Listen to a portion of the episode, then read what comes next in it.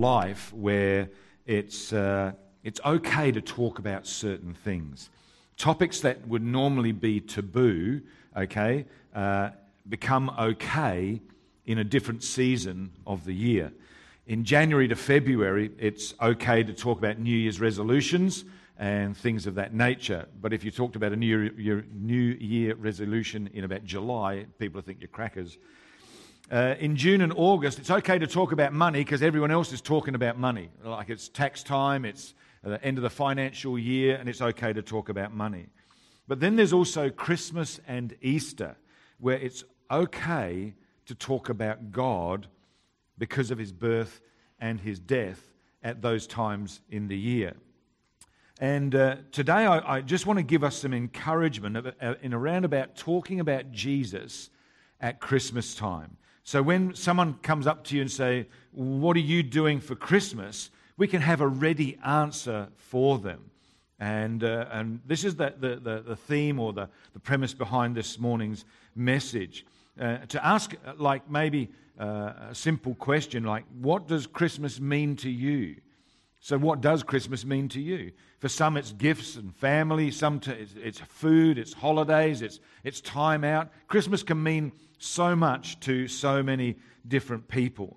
Uh, and they're the usual answers. However, this morning I want to take a little bit of a different tack in how we may like to answer that question this year. And the text I'm going to be using is Luke chapter, one, uh, Luke chapter 2, verses 1 to 7, and it says this. In those days, Caesar Augustus issued a decree that a census should be taken of the entire Roman world. This was the first census that took place while Quirinius was governor of Syria, and everyone went to their own town to register. So Joseph also went up from the town of Nazareth in Galilee to Judea, to Bethlehem, the town of David, because he belonged to the house and the line of David. He went there to register with Mary who was pledged to be married to him and was expecting a child. While they were there, the time came for the baby to be born, and she gave birth to her firstborn, a son. She wrapped him in cloths and placed him in a manger because there was no room available for them.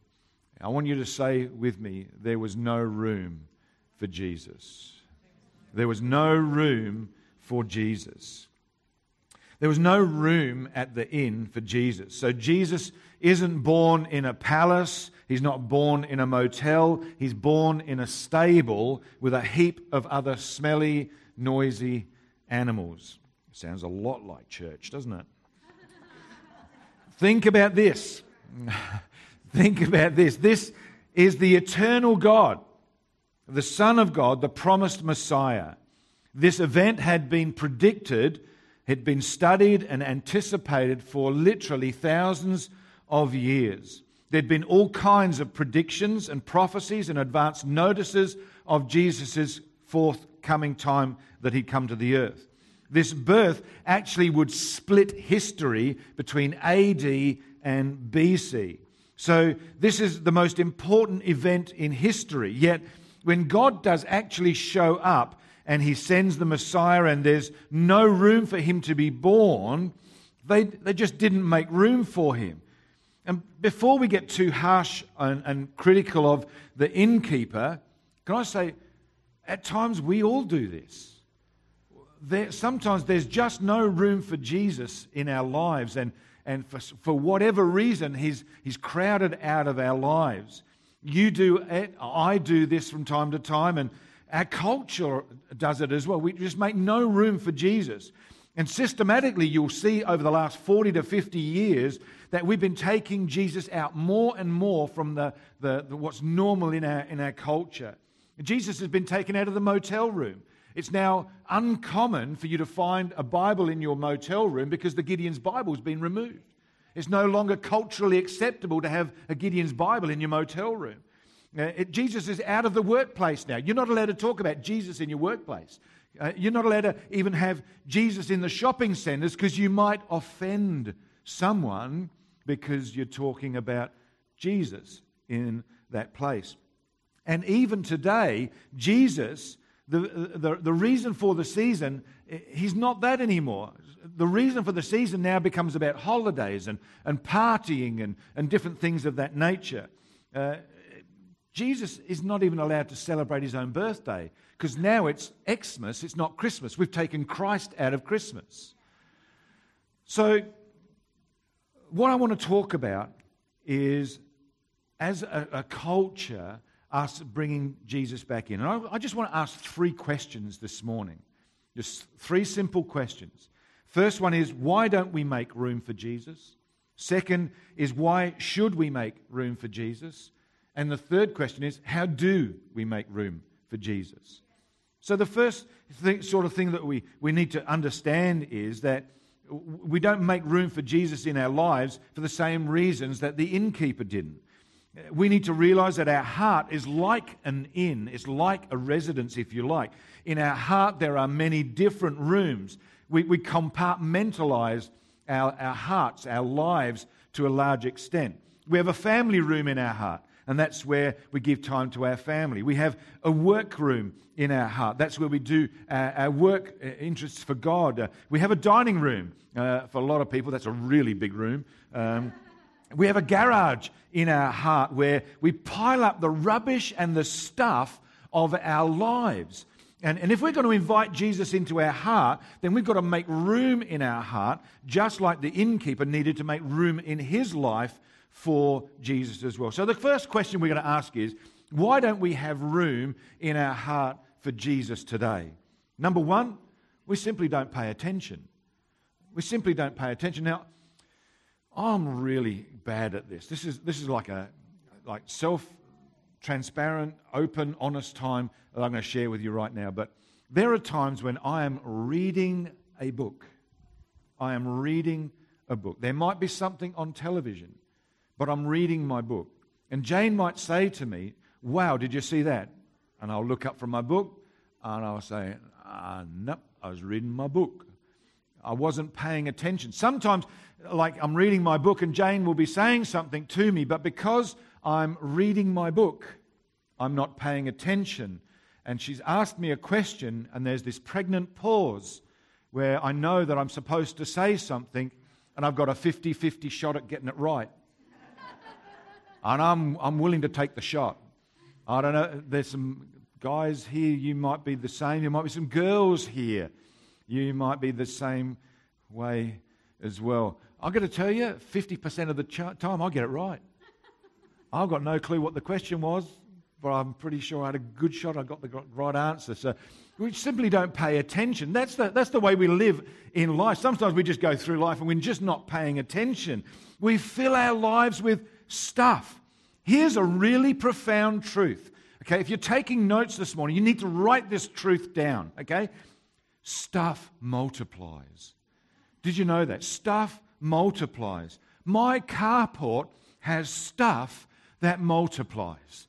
It's not a place where I store my car, it's a place I store my stuff. And my stuff multiplies. Right now, there's a drawer in my desk, in my study at home, and there is stuff that's multiplying as I speak. You've probably got a same sort of a drawer. You might have the same sort of carport that I I know that stuff multiplies. It just does. And that's a parable of life for us all. We keep adding more and more into our hearts and into our lives. And our heart was made for God. That's the purpose of our heart. It hasn't been made to hold all this extra junk that we have and we cram in there uh, into our lives. We overfill our lives, and, and the results can be tragic. Why? Because then we don't have room for what God wants to put into our life because our life is already filled with the things of this world, the things that stuff that we accumulate in, in life. Before we were born, God planned the gifts that He wants to give to us relational gifts, emotional gifts, spiritual gifts. We have financial gifts, health gifts, career gifts. God wants to give us those things. Before we were born, He wanted to make sure that we had that. Because God made us for a purpose. He made us for a purpose. Not, God has never made anything where there wasn't a purpose that He created stuff for. But here's the catch we can miss it. God doesn't force us to follow his plan. We can go with his plan and his purpose and we get all the gifts that he's planned during our lifetime, or we can throw it away. We can say, Thank you, God, but I think I've got this covered. I'm going to go on my own. Well, how's that turning out for you? How's that working out for you right now? It says in, in 1 Corinthians chapter 2, verse 14, the unspiritual person has no room. Say that. There's no room. No room. The unspiritual person has no room for the gifts of God's Spirit. To him, they're folly. He can't even recognize them. See, Jesus describes sometimes our kind of life. We overfill our lives. We overspend our budget. We overestimate our strengths and all of these things. And we, we walk around tired all the time. Mark chapter 4, verse 19 says this They're overwhelmed with worries about all the things they have to do and all the things they want to get done. And, and, and they're stressed, and, and, and their stress strangles what they heard, and, and nothing comes of it. Does that sound familiar to anybody this morning? Does that describe perhaps a portion of your life at times? We can also fill our life with good things. Don't get me wrong. We can fill our life with good things, really good things, and still not have any time for God. We can go to church six days a week, be involved in ministry all the time, and we're busy, so busy working for God that we have no room to be with God. Sometimes we just got to back the pressure off a bit and start to think about what am I doing here? Am I, am I spending time with God? Am I spending time with Father? Deuteronomy chapter 8, verse 14 says, Make sure that you don't become so full. In other words, that our life is so crammed up that there's no room. So make sure that you don't become so full. You're so full of yourself and your things that you forget God.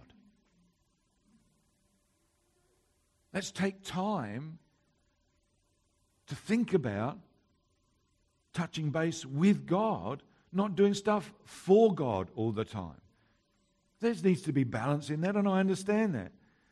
See, we won't pay attention when God's around, and we crowd our lives with so many other things, even good things, that we don't have any time for God. We weren't made to be disconnected from God. We don't have any power in life when we're disconnected from God. I'm not sure if you're aware of this, but when there's a power failure, all of your electrical appliances suddenly become obsolete. Your kettle is no longer of any use apart from being a good boat anchor. Maybe the, the, the toaster is no longer good for anything apart from just displaying breadcrumbs. When we're disconnected from the power, it's pointless having those kinds of appliances. And it's exactly the same thing when we're with God. If we're disconnected from God, the power for life disappears. It's gone. We need to be connected with God. We need to be plugged into the source so that we can live and live the kind of life that God wants us to live. Those things can't fulfill our purpose unless we are connected to the power. We can't fulfill our purpose unless we're plugged into God who gives us that kind of power. See, that's that's all the, the bad news, you know. So, what's the good news? Well, I'm glad you've asked. See, the second thing that we need to understand is the question why should we make room for Jesus in our lives? Why should we make room for Jesus in our lives? well, there's a couple of benefits, and they're profound benefits. There's probably heaps of benefits, and you could think of better ones that I could probably think of, but I'm up here and I've got these ones so I'm going to work with this. So, the first benefit really is to get to know our Creator God, to get to know our Creator, our Savior. That's why. That's why we should make room for Jesus in our lives. John 17, verse 3 out of the Message Bible said, This is the real and eternal life, that they know you, the one and only true God, and Jesus Christ, whom you sent. God didn't just create us, He saves us, and the reason He came at Christmas is to die at Easter for all of our sins. It's okay to talk about Jesus at Christmas. It's okay to talk about Him. See, what I've learned is that we've all messed up. I don't measure up to my own standards of trying to live for God, much less God's standards for my life. I, I, I, know that we've all sinned. We've made mistakes. We have faults, flaws. We have bloopers in life. We, we have flaws and, and everything else. We have sins. And I want us to know, not only know our Creator, but I want us to know our Savior too. It's great to know our Creator, but it's great to know our Savior as well. Why? Well, here's why. See, heaven is a perfect place. There's no sorrow, there's no sadness, there's no sickness. It is perfection. It's perfection. Heaven is perfection. We may think that the world is cool, but I want to tell you, heaven is unbelievable. Heaven is going to be, right now is, but when we get there, it is absolutely unbelievable. Heaven is perfect. However, I'm not, and I would probably suggest that you aren't either. So, heaven is perfect. So, if, if God lets imperfect people into heaven, it's not going to be a perfect place anymore. If, if God lets us into heaven, all of us, then it's going to take with it all of our lusts, our ego, our betrayals, our rejections, our murders, our rapes, everything. Heaven would be no better than earth. So God came up with a Jesus plan. He said, I'm going to send my son Jesus, and he's going to live a perfect life in your place. He's going to die for all of your sins so you don't have to pay for them yourself. They've all been paid off. Then you get to, uh, to, to go scot free into heaven by just trusting and believing in the finished work of Christ. That's how we get to heaven. John 3:16 says, God so loved the world, that's, that's you and me, just, just heads up, that he gave his one and only Son that's Jesus. That whoever believes in him, whoever means anyone. It's not about age or gender or background or money or talent. It's about believing, and whoever believes in Jesus shall not perish, but shall have eternal life. I reckon that's a good deal. I reckon that's a good deal. We get to become a part of God's family and a family that lasts forever. John chapter 1, verses 11 to 12 says this He, meaning Jesus, came into the world which belonged to him. Remember, he made it so we all belong to, to Jesus anyway, right? So, but those who were his did not receive him. In other words, they had no room in their world for him, and they didn't welcome him.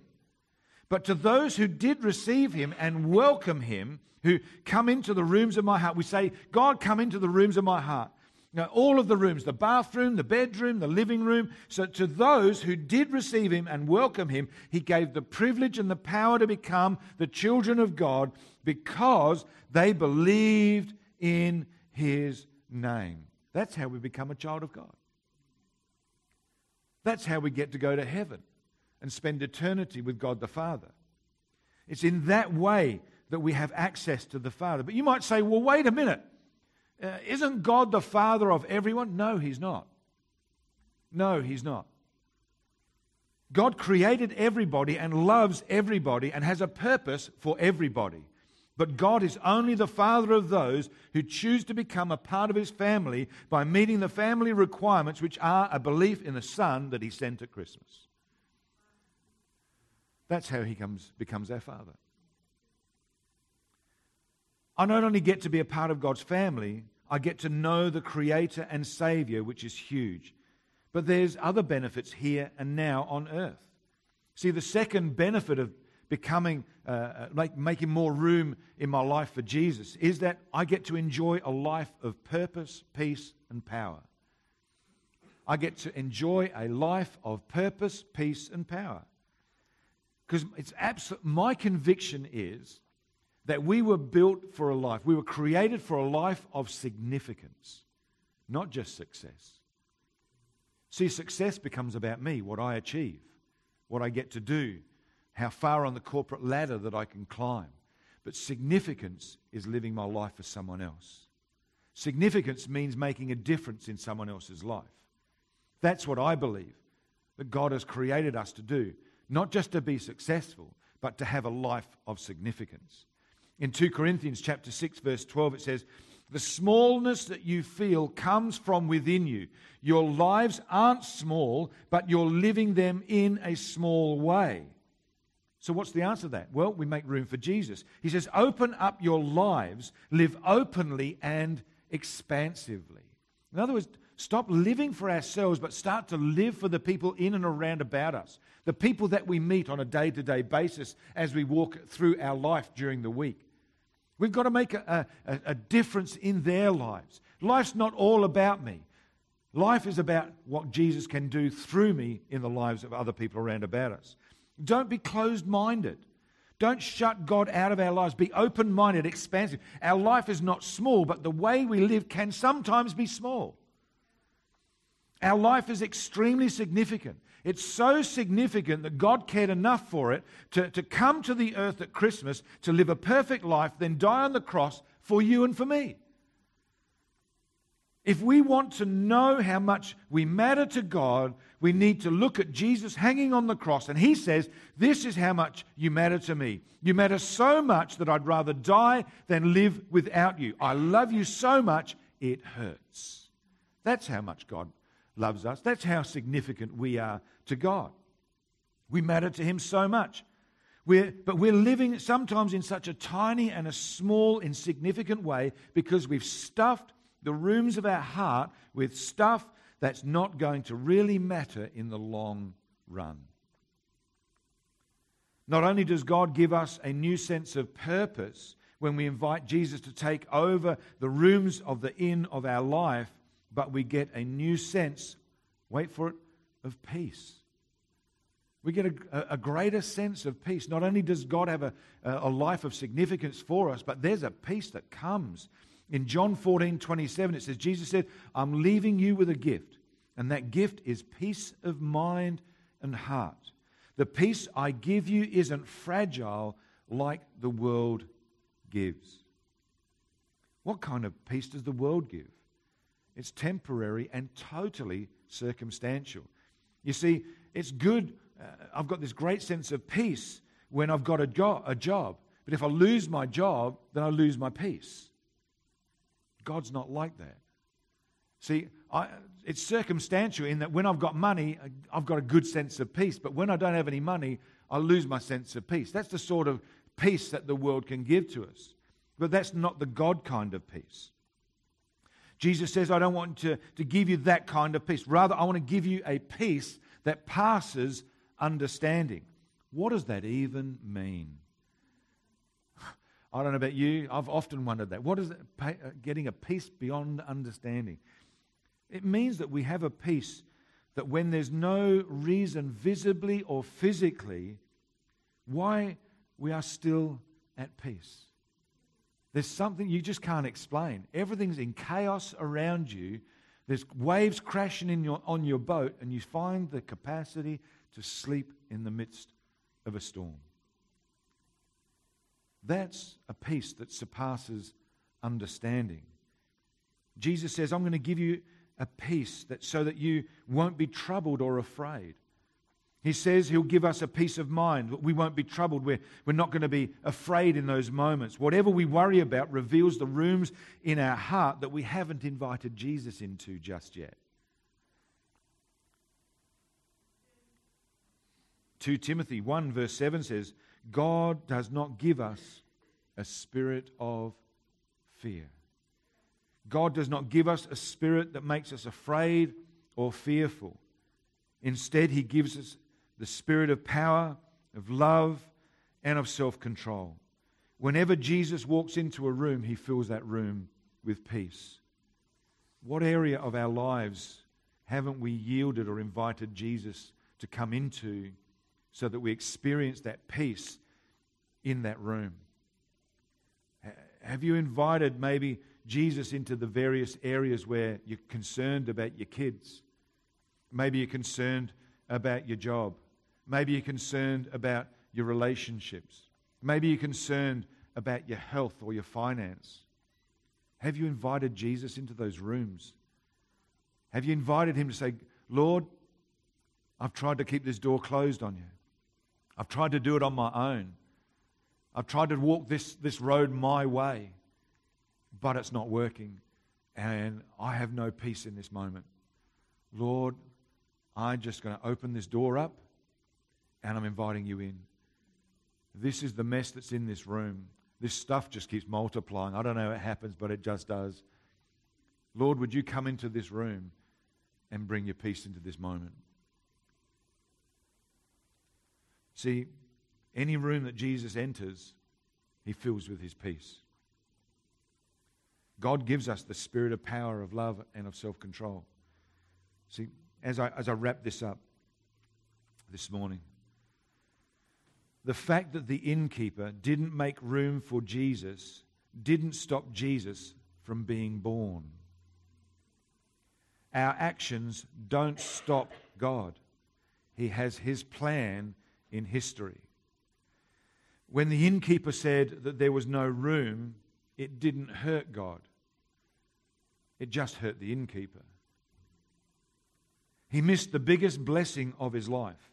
He missed the privilege of housing the Son of God at his birth.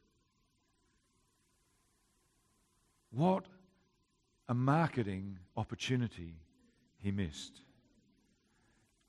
Come and stay in the Jesus room. $250.99 per night. We'll even chuck in the free buffet. What an opportunity that he missed. There was no room in his inn. It didn't hurt Jesus. Jesus was stillborn. As in, not stillborn, he was, you know what I mean?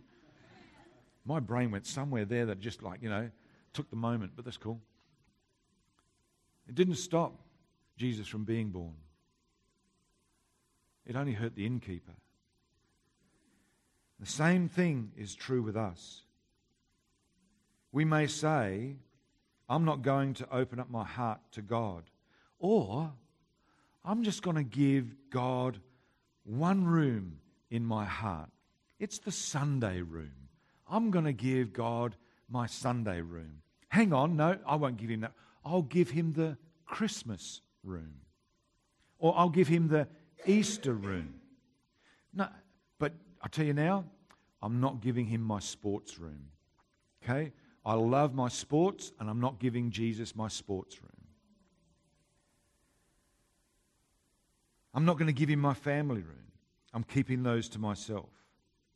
Those are all areas I want to tell you that God can't come in and bring his peace. Those are all areas where God can't come in and bless our lives. We actually prevent God from coming in and touching our lives in totality. And we're not hurting God by shutting him out of our life in those areas the only person that gets hurt when we close off our lives in those areas, we keep parts of our lives separate from God, is ourself.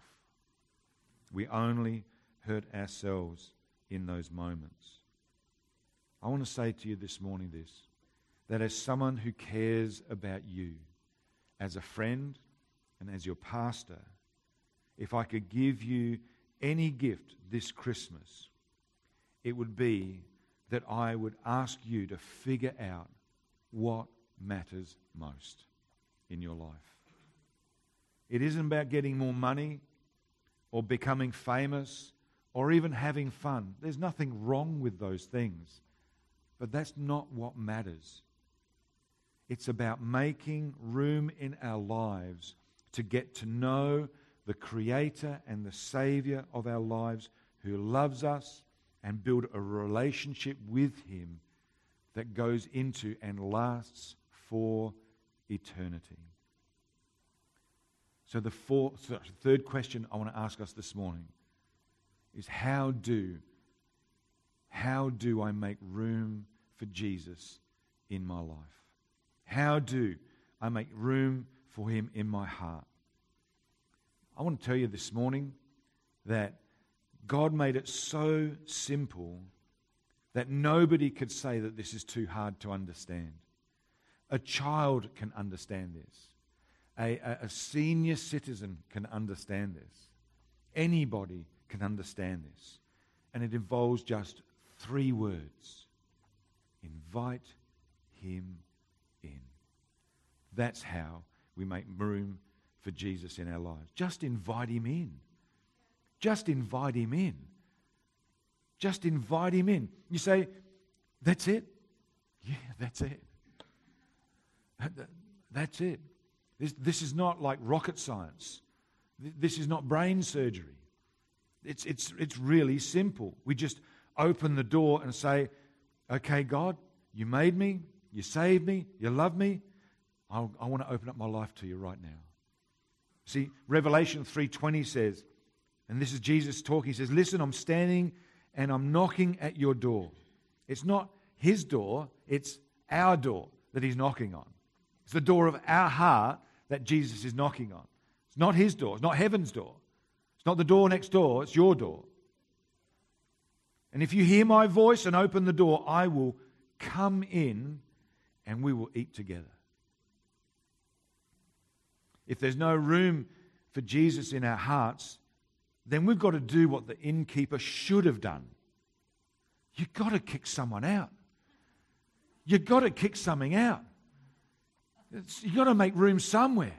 You need a garage sale or something. You, you need to get rid of some junk to make room for Jesus in our lives. If only the innkeeper had, had thought about who it was that was right before him the creator and the savior of the entire world for all of eternity. If only the innkeeper had known, I would suggest that there would have been some families that might have got kicked out to make room for Jesus at the inn. See, Psalm 37, verse 6 says this Open up before God, keep nothing back, and He'll do whatever needs to be done. And He'll do whatever needs to be done. You see, this is Christmas, and it's okay to talk about Jesus at Christmas. So when someone comes to you and says to you, and you're involved maybe in a conversation with a colleague at work or someone uh, that you're living next door to, you just see you're, you're watering your gardens out the front or whatever, and they say to you, What are you doing for Christmas? You can say, You know what? I've thought about that question. You know what? This may sound really strange to you, but you know the thing that we're doing for Christmas? We're making more room for Jesus. That's what we're doing this Christmas. We're making more room for Jesus. Who knows where that conversation will go? But it might just lead to someone getting saved. Might just lead to you getting a shot of faith so big and so large that when that person kneels down on their front lawn to receive Christ as their Lord and Savior because you had the courage to say, This is what I'm doing at Christmas. I'm making more room for Jesus because I know that Jesus is my creator and he's my savior. And uh, without him, my life would be nothing. Would you like to know more about Jesus?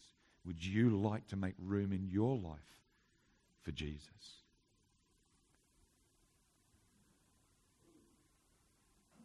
It's Christmas, and it's okay to talk about Jesus at Christmas. Let's stand.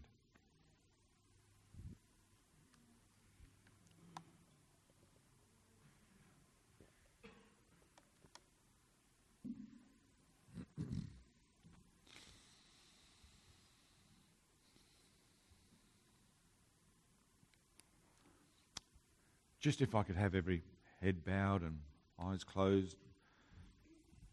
I know that there are likely people here this morning that, you know, I've probably punched some buttons. That there are some areas of your life that you're saying, you know what, God, I'm, I'm just, that, that room's closed right now. It might be something that's happened in your history, something that's really, really hurtful and painful for you. And it's taking you a long time to even start to consider maybe letting Jesus into that room. I know what that's like. I lost my mum to suicide when I was 14. I know what it's like to think that she did that because she hated me and I'd done something wrong, perhaps. Maybe I should have been a better kid. I know what that's like. I know that that hurts. I was raped at 15. I know what it's like to suffer shame and guilt thinking that you did something that deserved that. That's not true. I know that.